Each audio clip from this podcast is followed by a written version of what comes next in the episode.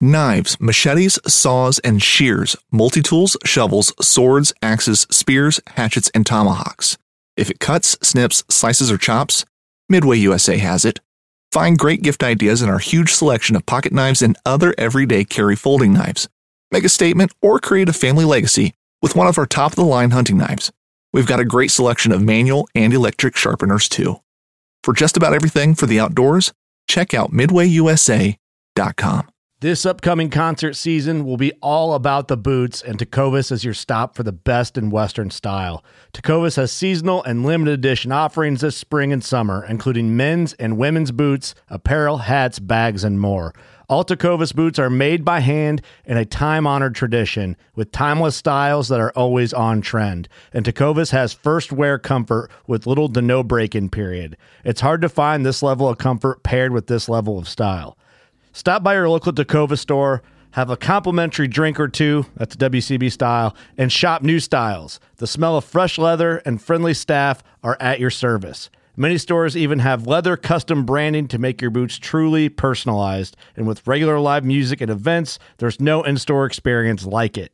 If you can't make it into a store, just visit tecovas dot com. That's T E C O V A S dot com. They offer free shipping on all boots, as well as free returns and exchanges, and ship right to your door. Go to tecovas dot com and find your new favorite pair of boots today.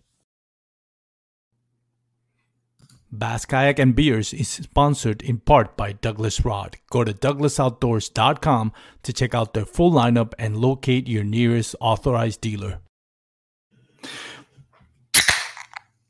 You know what time it is, boys and girls. It is Bass Kayak and Beers podcast on the Paddle and Fin Network.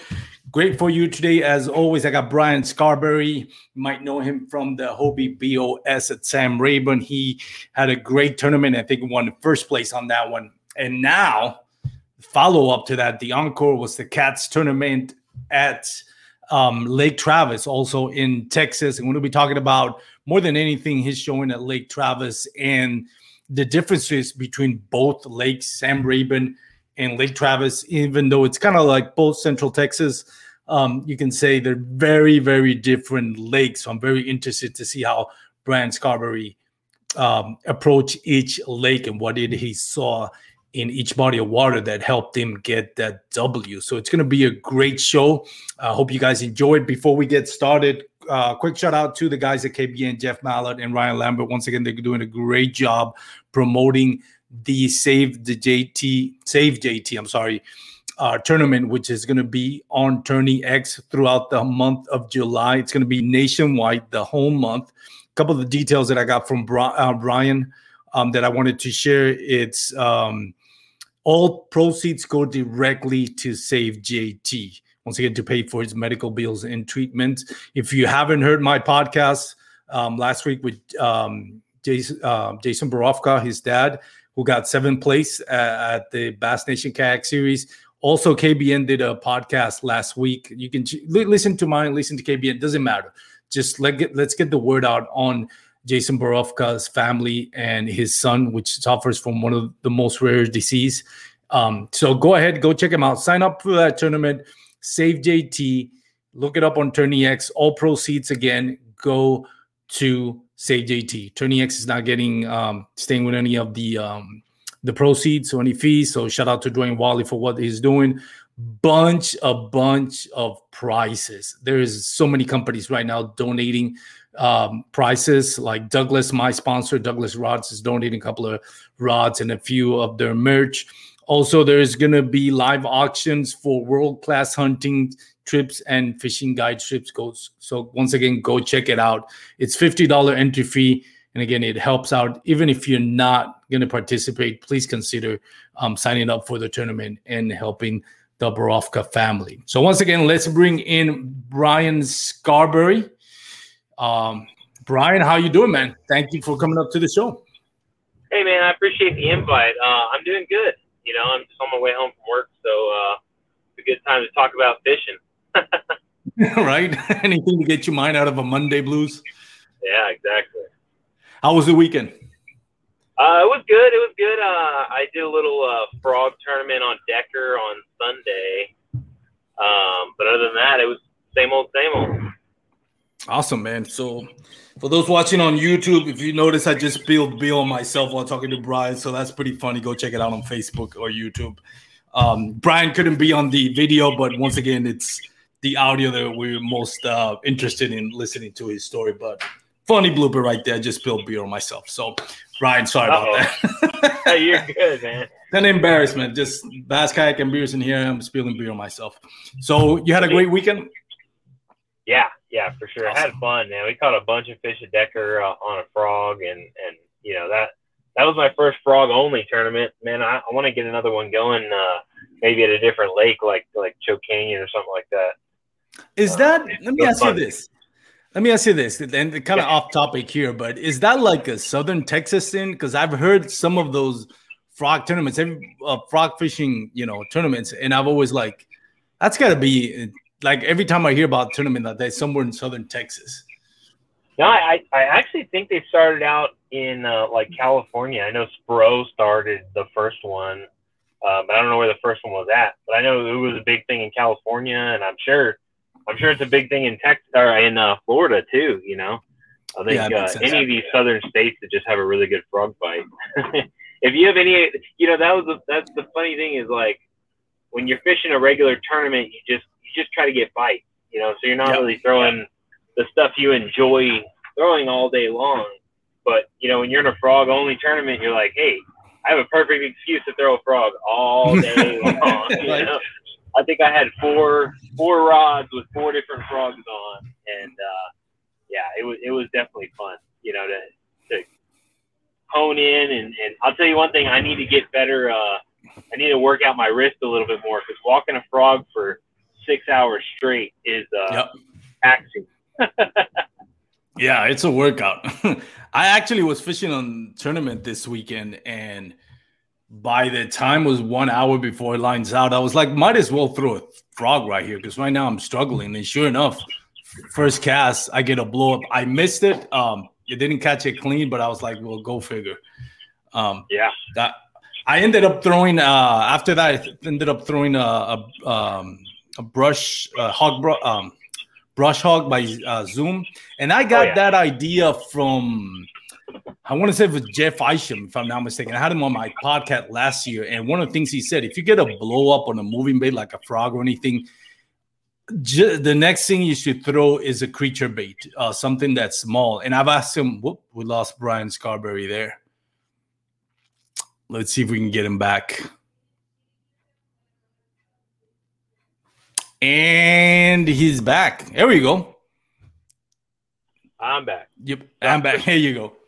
My so, no worries. Yeah, no, I, I heard you about the brush hog for sure. That that's that's a yeah.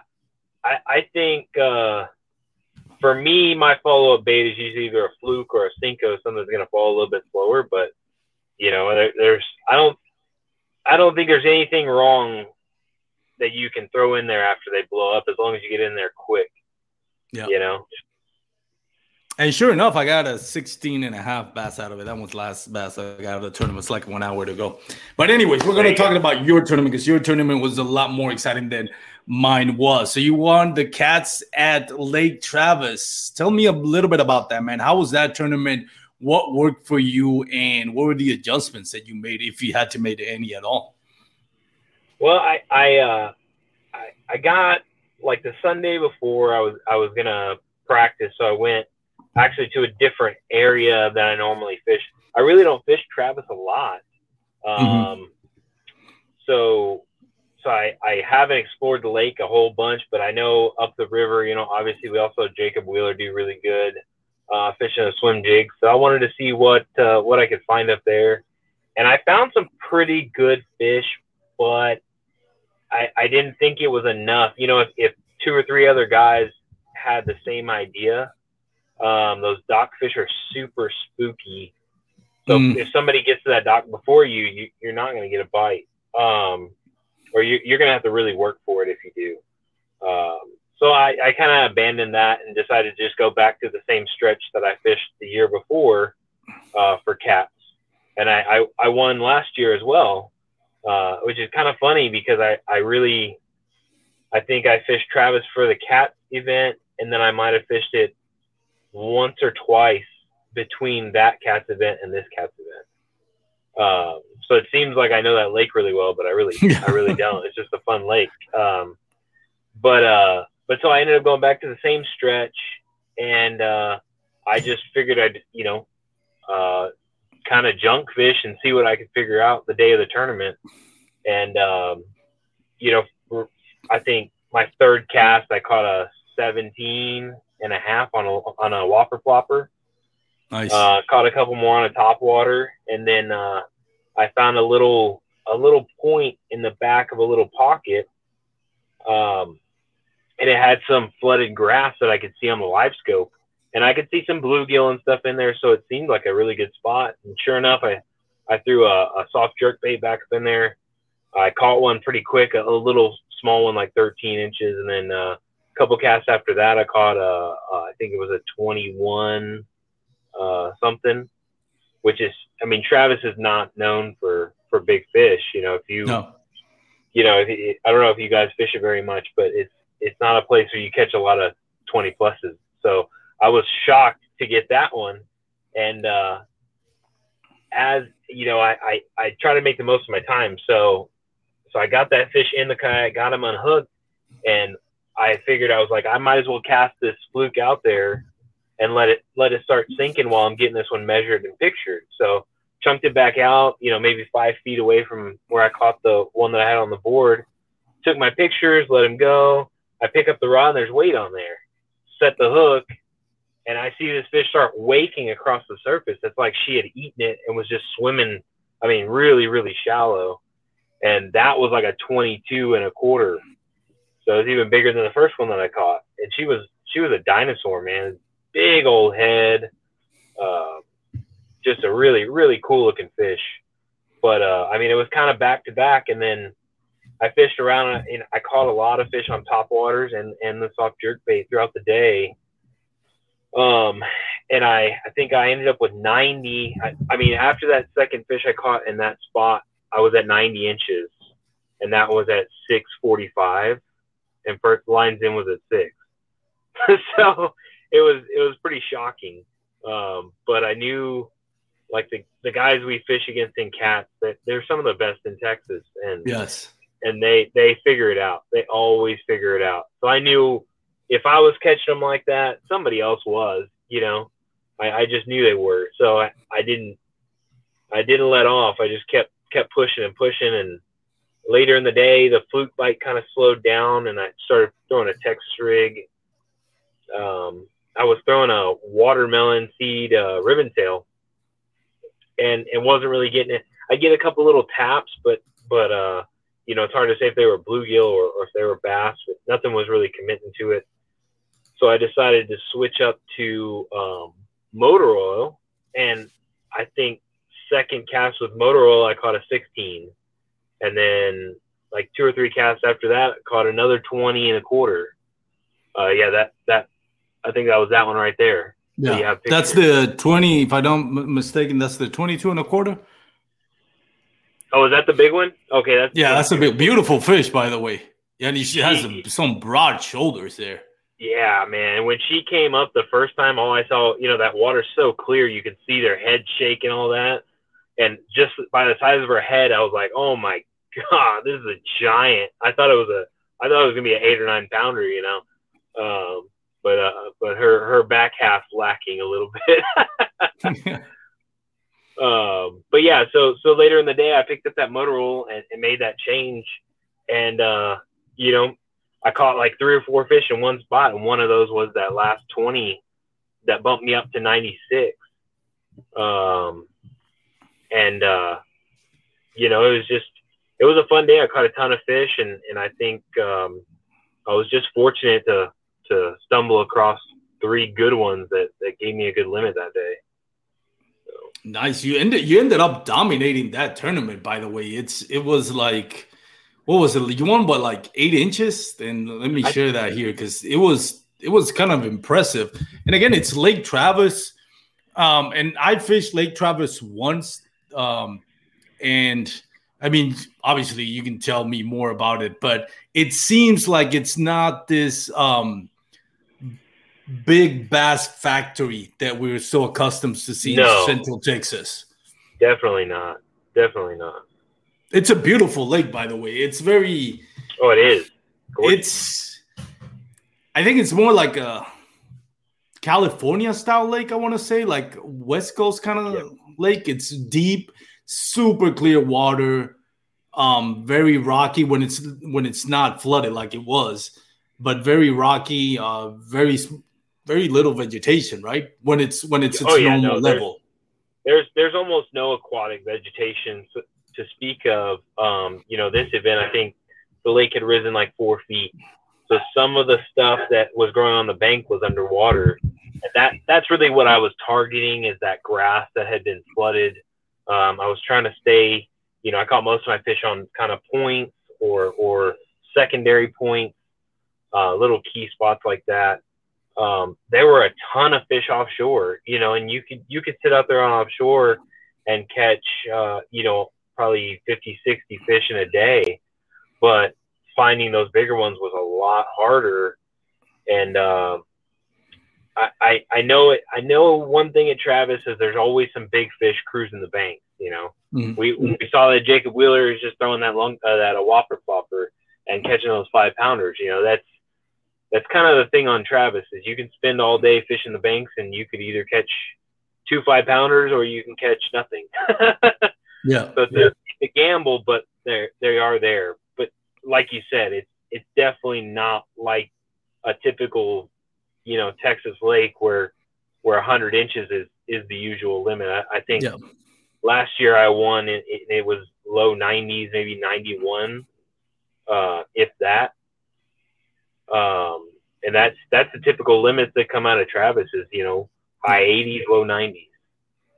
Yeah, it's a very high pressure since it's a because it's such a beautiful lake, especially on summer. The boat traffic, jet skis, pleasure boaters, wakeboard. I mean, it gets crazy. It yep. gets really crazy. Oh yeah, I was, uh, it was. I was fishing in wakes all day long. You know. Yeah, it's it's a type of lake that I was like, and I mean, not to criticize Cats because they do a great tournament. I think Cats is the longest running kayak fishing tournament, not only in Texas, but I've heard it's uh, nationwide. It's the longest running uh, tournament. Um, really? So it's that's what I've heard, and I, I believe I think it's been like this is like ten or twelve years, something like that. I'm sure it's the yeah. longest running kayak tournament in Texas. Time. Yeah. So they know what they're doing. They're um, and and they're backed up by A C K, but it's one of those lakes that's like, really, we got to put that lake on the middle of summer. Like, couldn't you get it like earlier? Um, and it's very interesting because the one time I fished it, that's what I noticed. Like the swim jig bite, it's and and it, and I get it because it's such a rocky bank, no vegetation at all. You figured, what else are the fish gonna eat other than, you know, um, um, bait fish? I mean, you're not gonna yeah. see much um, frogs or.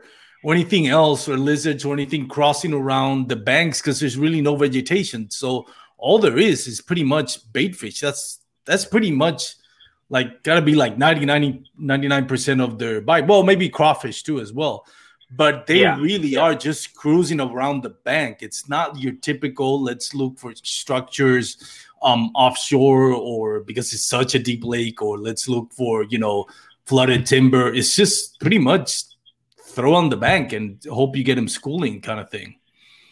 Yeah, pretty much. I mean, th- those bigger fish, I, I feel like they kind of isolate themselves from yeah. from the smaller ones. Because, I mean, usually when you catch a bigger one, you, you're not really, you know, on a school or anything like yeah. that. They're kind of cruising on their own. But, um, but yeah, they, they, you know, at Travis, they're really the main structure is docks. You know, there's thousands of docks on Travis, and and uh, um, that's really the only thing that's consistent. I know, like two your last year, you had a little bit because the lake was really, really low for a long time, and then it came back up. Well, yeah. While it was low, there was a lot of uh, bigger trees and bushes that had grown up. So, you know, a year, two years ago, there was actually a lot of like bushes and stuff you could fish and. There still is uh, some trees left over, so there's more structure than there was in the past, I guess you could say. But mm-hmm. it's definitely, they're starting to erode and starting to, you know, fall apart because of all the wakes. Um, I know there was a little there was a little group of stick ups that I fished last year that I did really good in, and I you know I didn't I didn't get to like look at my area before I showed up on tournament day, so I I turned the corner on that point expecting to see a bunch of stick ups, and they were all gone, like completely gone. So yeah, I don't know if, hammered uh, by the wake. Yeah, so I don't know if it was the wakes or the homeowners that, that were along there went and pulled them up, but it's hard to say. But yeah, so um, and then you know because it went up four feet, a lot of those bushes and stuff are, are out, you know, in ten, fifteen feet of water now. Um, and and they, for some reason, there really wasn't too many fish around them. You know, that you saw the bluegill and, and crappie and stuff, but uh, the the bass really weren't out there. The bass, uh, a lot of bass were out there suspended. You know, and I could you could see them on the live scope chasing bait, but they're so uh, finicky. You know, yeah. I know I know a couple of my friends did pretty good in practice, and then come tournament day, uh, they were like shut off offshore. So it it's it's kind of one of those lakes you never know what to expect too. You know? Yeah, and I think um, one of the things the water clarity on it is, I mean, oh, you yeah. can tell you can make sense they're so finicky and they're usually so deep, especially on summer when the water gets really hot. You know. Yeah. Because it's such a clear lake, those warm temperatures really go down, and they, I think they get more. Even in winter too, they get even more deeper than than in typical Texas, East Texas lake, uh, and and it makes sense they would be so finicky because it's the water clarity. It's it's it's crazy. I mean, you can see on a good day, I've seen it like what twenty, thirty feet of visibility if it's not yeah, too down- much boat traffic. Yeah, down by the down, you know, obviously as you get down to the lower end of the lake, it gets clearer. Down, down at the lower end, yeah, you could probably get twenty, uh, maybe twenty feet of visibility. The area that I was fishing, I mean, was still probably ten feet at least.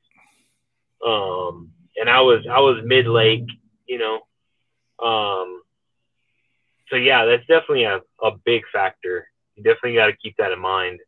Uh, that's. That's kind of why I started throwing the fluke the way I was throwing it. I, I was throwing on a really light wire um, hook. It's actually a uh, owner cover shot hook. Um, a lot of guys use it for drop shot, but I like it for.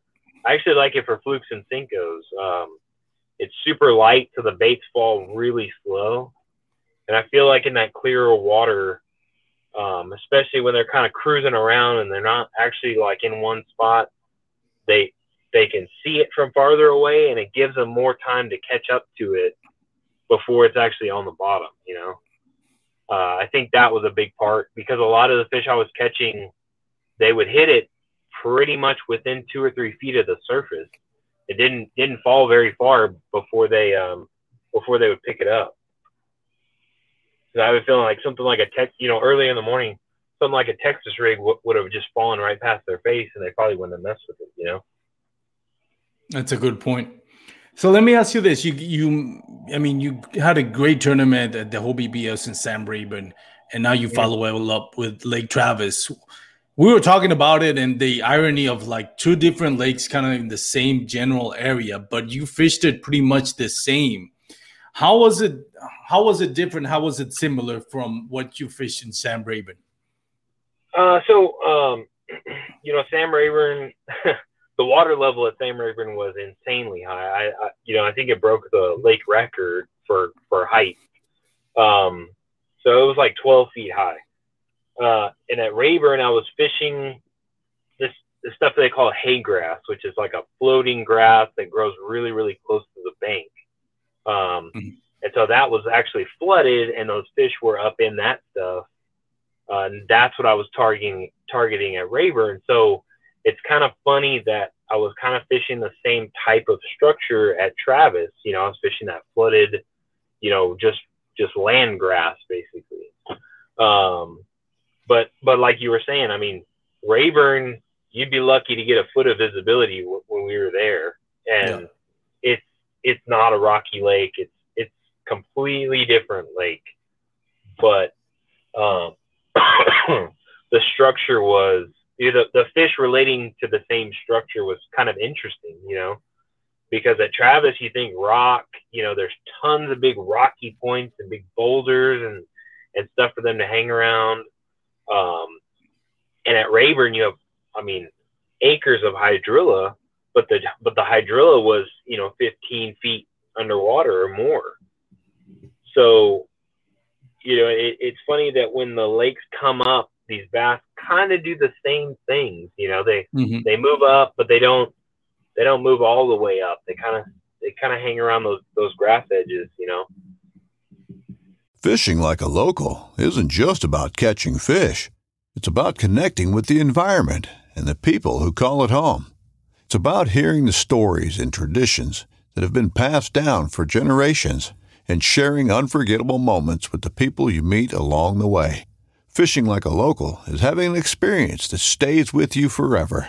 And with Fishing Booker, you can experience it too, no matter where you are. Discover your next adventure on Fishing Booker. Hunting boots are a critical component of any successful hunt. Whether walking a short distance to your blind or trudging miles through rugged terrain, your feet are carrying the load. Without the right boots, you could give up early and lose out on that trophy just over the ridge. At Midway U S A, we make selecting boots for your next hunt easier. With just a few clicks of a mouse, you can decide on what's important, like waterproofing, insulation, size, width, and savings.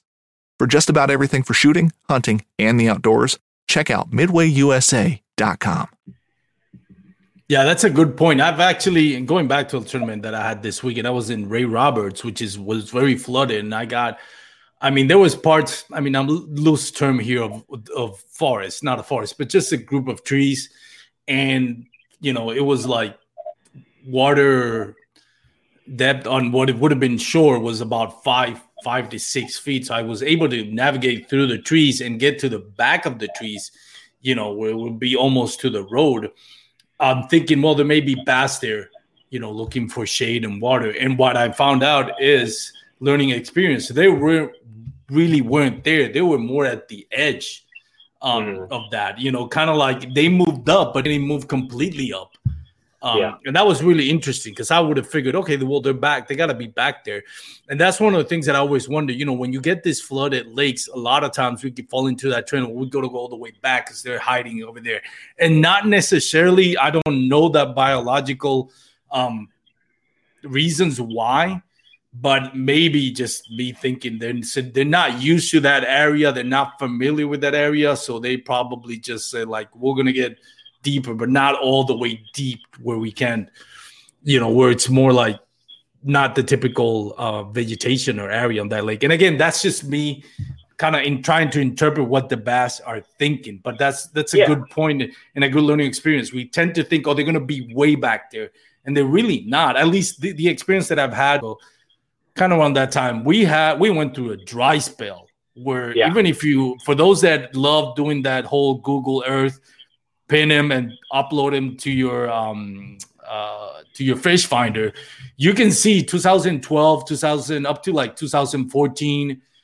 The all the lakes around here were like really not really dried up, but some of them were like Jesus. That's like twenty oh, feet. Medina, of, M- yeah. Medina Lake, which is near my house, I think it was four percent of capacity. Wow.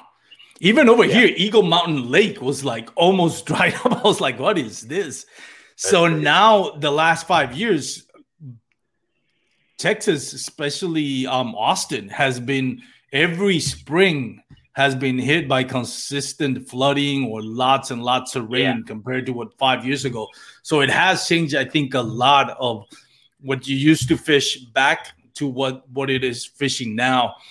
And um, it's really interesting. Uh, like I said, it's it's one of those things that I'm trying to learn on flooded lakes. How deep do I think those bass are going to go um, when it's flooded? And I think that's one thing. I think that's one thing that benefited me is where I fish, and and, and the years that I've that I've got, um, I've I've fished a lot of lakes that you know went down and then all of a sudden got flooded. You know, I, I fished Choke back in the day when it. when it was getting flooded. I fished Amistad and Falcon, you know, when they were really low and then they would go up. So I have a lot of experience fishing those lakes when they, you know, when they flood. Um, and I was, I was going to ask you, when you went to go fish the lake with the trees that you were just talking about, how how soon from the time the water went up to the time you were there? How how much time had gone by? That has been, okay, we've been hit by rain consistently, I want to say, for like the last three weeks. Yeah. It's been like just the last three weeks have been really f- flooded, especially the last two. Um, I think the the height of the lake got has been the last two, and now it's slowly starting to come down. So I want to say it's been like at least two or three weeks where the, the water level has reached is the lake level, the water level at the lake, I should say, has reached its maximum.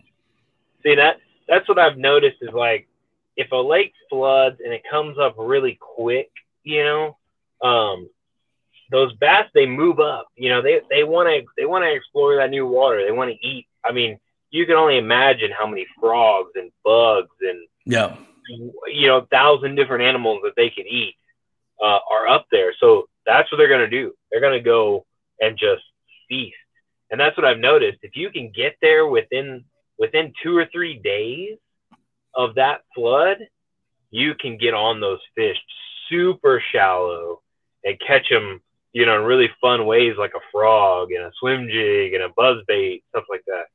But I feel like I feel like after like a week or so, they kind of start, they get bored with it. They run out of stuff to eat and they go back, you know, out towards kind of where they were before, or, yeah, or some sort of structure, you know, more related to where the, where the lake was. Um, and that, that's, you know, at Rayburn, everyone was up in the brush and they were catching a, a lot of fish, you know, um, but it was a little tougher, you know, and then I figured, you know, from my experience, I feel like a lot of those fish start moving back out to where they were before. And that's, mm-hmm. that's exactly where I started catching them. So, um, you know, it's really fun, you know, to guys listening and they want to get some experience, go out there and fish your flooded lakes and get some, yep. get some experience on what these fish like to do, you know? Yeah, that's a good point. And, and again, um, a little, uh, nugget of information for out there for those out there listening. Thank you for sharing that, because I've, I again, this is something that I've kind of like starting to learn about it. It's like, you know, it's the last two or three years I've been really hitting that back of those lakes, um, two or three weeks after the the floods, but it's not it's not producing the bites that I thought, and it's always at that edge. It's kind of like, to me, it's like that grass right in front of the. of the timber of not standing timber like your typical uh, flooded lake. It's just like those like trees bushes. that are not so yeah those those yeah. trees that are not supposed to be, you know, four or five in uh uh, uh with water level, you know, mid trunk. Those that's the point where I think they started hanging out. You know, that that yeah. brush and that grass leading up to those trees that are partially on the water is where I think you big, found the most of bait.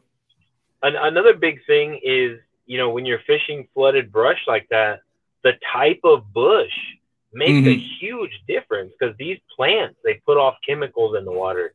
They, they, you know, some plants will start, some bushes will start rotting and decaying much faster than others.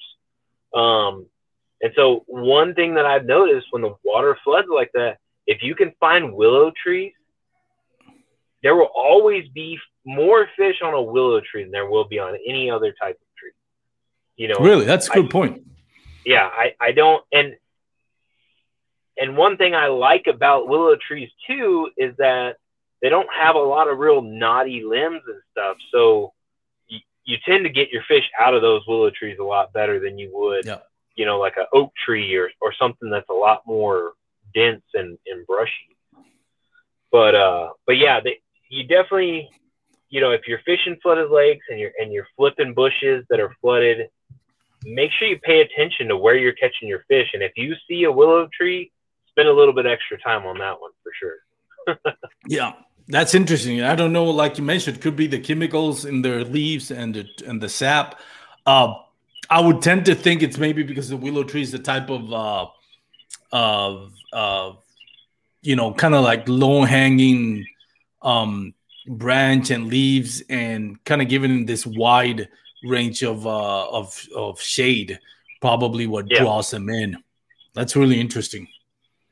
I really, I, we really don't have. I think Lake Grapevine has a willow tree that once I flooded, I've actually if I remember correctly, I, I think I skipped a Senko once there and I caught a fish. It was funny. I found a big catfish. Um, it was a balloon that was swimming across the current. I'm like, there's got to be something there. And the balloon was almost – there's a guy out here yeah. in Lake Grapevine that fishes for catfish on balloon. It's I've never seen that before. And he just basically just lets a balloon – when it's really windy, just lets the balloon out with oh, wow. um, with bait. And it, it'll be – that thing will be like like a quarter of a mile out on on the lake, and he's on the shore just with a with you know a spinning rod, and I'm like, what the heck is this? So one of them broke off, I guess, and it and it got oh, caught yeah. off in in the willow tree.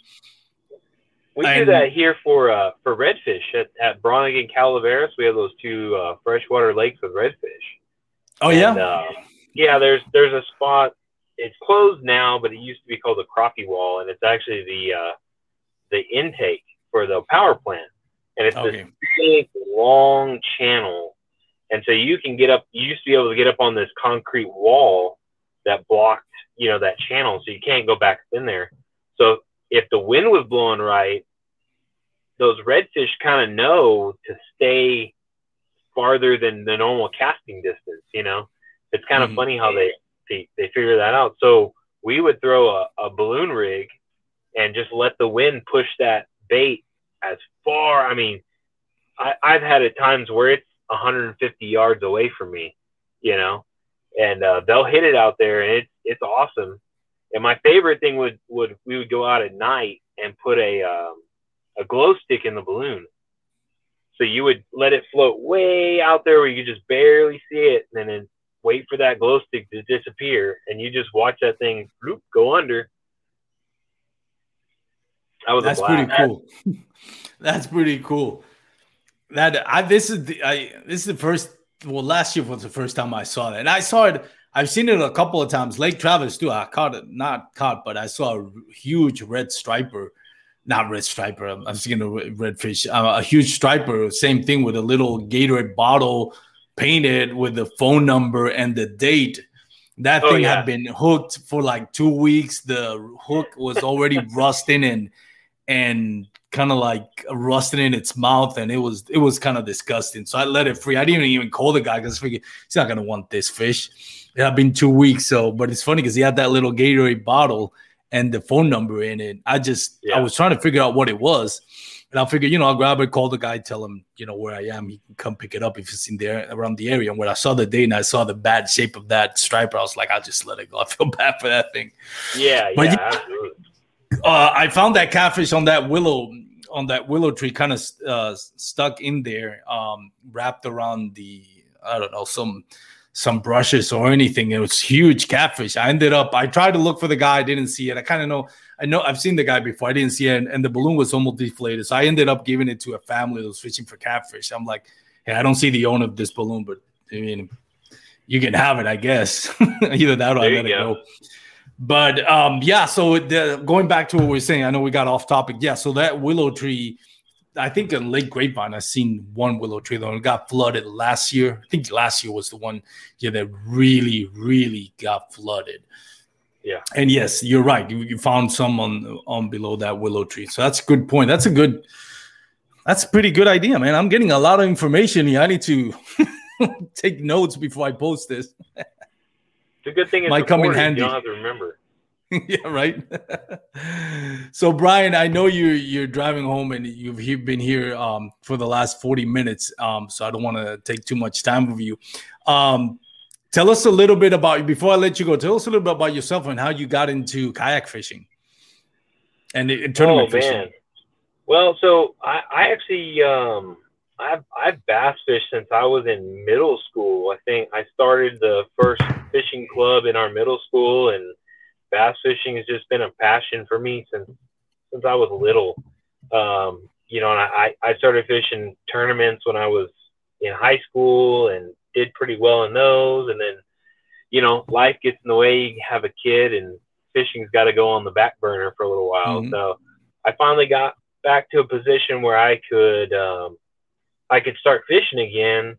And kayaking just worked better, you know. It was a lot a lot easier to do. It, it allowed me to have more time on the water uh, versus like a bass boat. You know, you, you got to kind of keep in mind how much gas you're going to use and this and that. But with the kayak, I mean, I could go out for two or three hours and it was, it was no sweat off my back. You know, it didn't cost me a whole lot of money. So it was perfect. And then um, I started seeing the kayak tournament start, start developing and stuff. And I started getting interested, and I finally got a kayak, you know, I finally got a Hobie Pro Angler where I felt like I could be more competitive and more efficient on the water. And once I did that, I started fishing Cats in uh, twenty twenty. Um, and uh, yeah, the rest is history. You know, I, I can't wait to continue down this journey and see where it takes me. Um, I absolutely, I, I love kayak fishing. You know, I love, uh, I love the tournament aspect of it. I love that we can let those fish go as soon as we catch them. Yep. You know, I think it's a really, really great format. It has a has a big future. It does, uh, and and we hope it keeps growing. Uh, let me ask you this, and I always like to ask this to some of the tournament anglers locally, because we have, especially in Central Texas, such a great group of guys over there that are absolutely, I mean, tearing it up when it comes to tournament fishing. In North Texas, we got Guillermo Gonzalez, Matt Scotch. I know you're down in Central Texas around that area. Uh, Brian Howell, um, Rolando Nandin. Uh, man, the list goes on and on. How do you you you won the Hobie B O S at Sam Rayburn, and you won the Cats tournament, um, which is completely different. Like, you won it this year, you won it last year. When you look at some of the top anglers out there, the, you know, the Russ Snyders, Jody Queens, Christine Fisher, um, how do you feel you stack up to some of them? Man, you know, I would like to think I have a pretty good shot fishing against them. You know, I, I that's kind of what I went to the Hobie event for. You know, I was like, man, I really want to fish um, against some of these national guys and just see what I can do. Um, and I actually drove to Rayburn Thursday morning, uh, actually Friday morning. So I, the only day I got to practice on Rayburn was Friday, and I felt oh. like that was really going to hurt me. Um, but I just, I mean, I just found the right area, you know, for, for, you know, um, map, map studies and all that stuff. And, and, uh, I got lucky and was able to launch where I wanted to launch, and it, it all just worked out. But, um, I feel like I, I think I could compete with them. You know, that's the great thing about bass fishing, though, is like, it doesn't matter how you good you are, you're never going to win all of them. You know, no. um, everyone's going to have their shot. You know, it's, things are going to line up for you, and if you're prepared and you're you're ready for it, you're gonna you're gonna take home the win. You know, so it's really interesting. You know, I think um, I, I know. I had a little bit of an attitude as far as, uh, you know, I'm better than them, you know, at, at times. But when you really sit down and think about it, it's like, man, I think we're all good at what we do. You know, we're all great at what we do. And I think, you know, sometimes things work out for this person, especially like the, the lake and the time of year and, and the structure. You know, it, it just works out to what you like doing and what you're good at, what you have more experience at. And, uh, you know, that that's what, that's what I really, really love about bass fishing, is that you always have a chance. You know, mm-hmm. You're never going to go in a tournament and be like, oh, there's no way I'm going to win this. You know, you always have a chance. Always. Let me ask you this real quick. And I know I, I, I don't want to keep you too long, because I know you, you're getting home, but if I can get a little bit of information that I would love to know when we yeah. talk about Sam Rayburn, I'll leave it up to you if you want to answer how deep, you know, down the rabbit hole and, and give out the secrets you want. So I'm going to be as vague as you want or as detailed as you want. I'll leave it up to you. But when you look at Sam Rayburn, um, everything was so flooded. So how did you determine, okay, what did you saw that would say, okay, I'm going to try this spot first, and I think this is where it's going to be? Because it's, you know, it's different when it's a normal level, but when it's so flooded, I mean, they could be anywhere. What draws yeah, you so, to say, hey, this is the spot where I think it's going to be? And, and so that's a, that's a really, really good question. Um, Thank you. So, So what I think about, like you said, when it when a, when an area floods, um, and they they can go back up in those trees, they can go anywhere, you know, between the the tree line and the bank. So I want to minimize that area between the tree line and the bank as much as possible. So what I'm looking for when it floods is the steepest banks, you know, a creek with really, really steep banks, not a lot of real shallow flats so they can really just spread out. I want them to be as concentrated as possible. Um, and if, you know, I, I, I picked this area because I had a lot of options. I had some main lake points that I knew had some grass on them. I had some, some really long points that actually had some trees on top that those fish could move up into those trees and feed and then move back out. You know, they had an option to move in and out easily, and there wasn't a lot of area for them to get lost in those trees. So I feel like any time that you could compress, you could find an area where that is compressed and they don't have to move a long ways to get from where they're sleeping and where they're eating. Uh, that's, that's going to be your high percentage areas. And that's, that's what I looked for when I was doing my map study at Rayburn. And, uh, I, I, you know, I found there were a lot of creeks that I had circled, um, and the one that I had found just, you know, worked out. I have a, I have a classic coming up, so the area I'll keep a little bit under wraps. Yeah, definitely. But that's a great point, man. And thank you for sharing that insight. That's really good. So Brian, uh, again, before I let you go, I want to give you a few minutes to shout out to anybody you want to shout out, you know, family members, friends that make your kayak fishing life a little bit better. Any sponsors, if you have any sponsors, or anybody that you want to thank, go ahead. No sponsors yet. I'm working on it. Um, but, uh, you know, definitely, um, you know, Garmin uh, LiveScope has been uh, absolutely invaluable tool for sure. Um, you know, I, I use a lot of thirteen fishing products that are great. Uh, I love their reels, their rods, their customer service is unbeatable. Uh, you know, I do want to thank my wife. She puts up with a lot of stuff and allows me to get that, get out there on the water Uh, every chance I can. And, you know, time on the water is crucial. So um, also all the guys in San Antonio, you know, it was really cool that uh, they were all watching along at Rayburn. They were sending me messages. I didn't have very good signal on the water, but whenever I got off, I got a ton of messages saying, you know, oh man, you got this, you know, and uh, that was really cool. Um, so the, the kayak community all together is, is great. You know, like, like what we're doing with the, the Save J T tournament. Um, it's just incredible what we can do when we all get together, you know, with, with one common goal. It's awesome. Yes, I agree. And we'll look forward to, you know, watching this sport grow and look forward to what's next for you. Um, you mentioned the classic. Uh, other than the classic, anything else on the agenda as far as kayak fishing goes? So the next, The next big tournament is the the Throwdown, which I got second place last year. So uh, nice. We'll see what I can do this year. Uh, and then um, we have the Cats Classic at Rayburn, which is going to be fun because it's going to be later in the year. You know, it's going to be in the fall, which is which is always a uh, you know a wild card. And then actually, I fish um, I fish Rayburn, and then the following weekend I'm going to fish the the Hobie Championship in Alabama at Eufaula. Nice, man. So, Good luck uh, on that. Thank you. Thank you. That's that's going to be fun. I I I am so excited. I can't even explain how excited I am to go fish that. You know, it's just it's awesome to get uh, get a chance, you know, especially only fishing one Hobie event, and I, I just got extremely fortunate to qualify for that. And and I you know, I, I'm just that's... so excited. I'm just so thankful that everything worked out the way it did.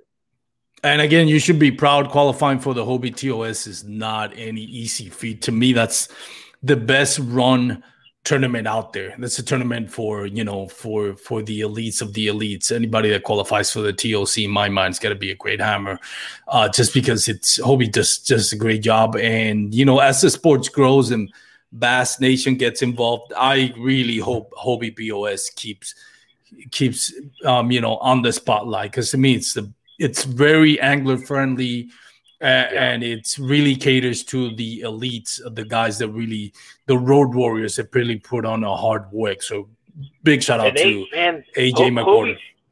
Yeah, absolutely. Yeah, that's what I was going to say. Hobie B O S events, I mean, were one hundred percent professional from yes. Friday to Sunday. I mean, it was incredible um, how well everything was run. There was no questions about anything. Everything was well explained. Um, I was super impressed with how well that, that went. That's it. And it's, uh, I know it's kind of like um, uh, taking shots here and take it for what it's worth for those out there listening. Uh, you know, I'm, I'm glad other tournaments, other organizations are getting involved. Don't get distracted by the glitter. Watch what Hobie B O S is doing. They are legit yep. the best tournament run out there. And some guys don't like it because they don't allow motors. That's a subject for a different day, and I'm not going to talk about that. Just on the way it's run. It is, yeah, again, absolutely. Best by far, heads and shoulders above anybody else out there, really catered to the anglers. Even on the small details, the, you know, that nod or tipping the hat to Brian Howell when, um, you know, he won the tournament that he won, and then the next tournament here, the the I D card was a picture of Brian Howell. That those are small things that you have to really hand it to A J McCorder. You know, giving giving that nod to to the local, you know, that that put on a show in the last tournament. That those are some small details that are really appreciative of what they're doing. You know, oh, shout out to them for for what they're doing. So again, yeah. Brian, um, if you don't mind, we're gonna end the recording, but stick around. You mentioned something about sponsorship, so I wanted to talk to you about that. So, but for those out there listening, thank you for once again for tuning in into the Bass Kayak and Beer segment on the Paddle and Fin podcast. Shout out to Douglas Outdoors. They're a sponsor of my podcast. Go check them out, douglas outdoors dot com. Check out their rods. Find out where's your nearest um, dealer or online dealer. You can order one. So, again, thank you. We're your P F Ds. And, Brian, if you don't mind, stick around and uh, have a great Thanks for tuning in to another killer episode on Paddle and Fin.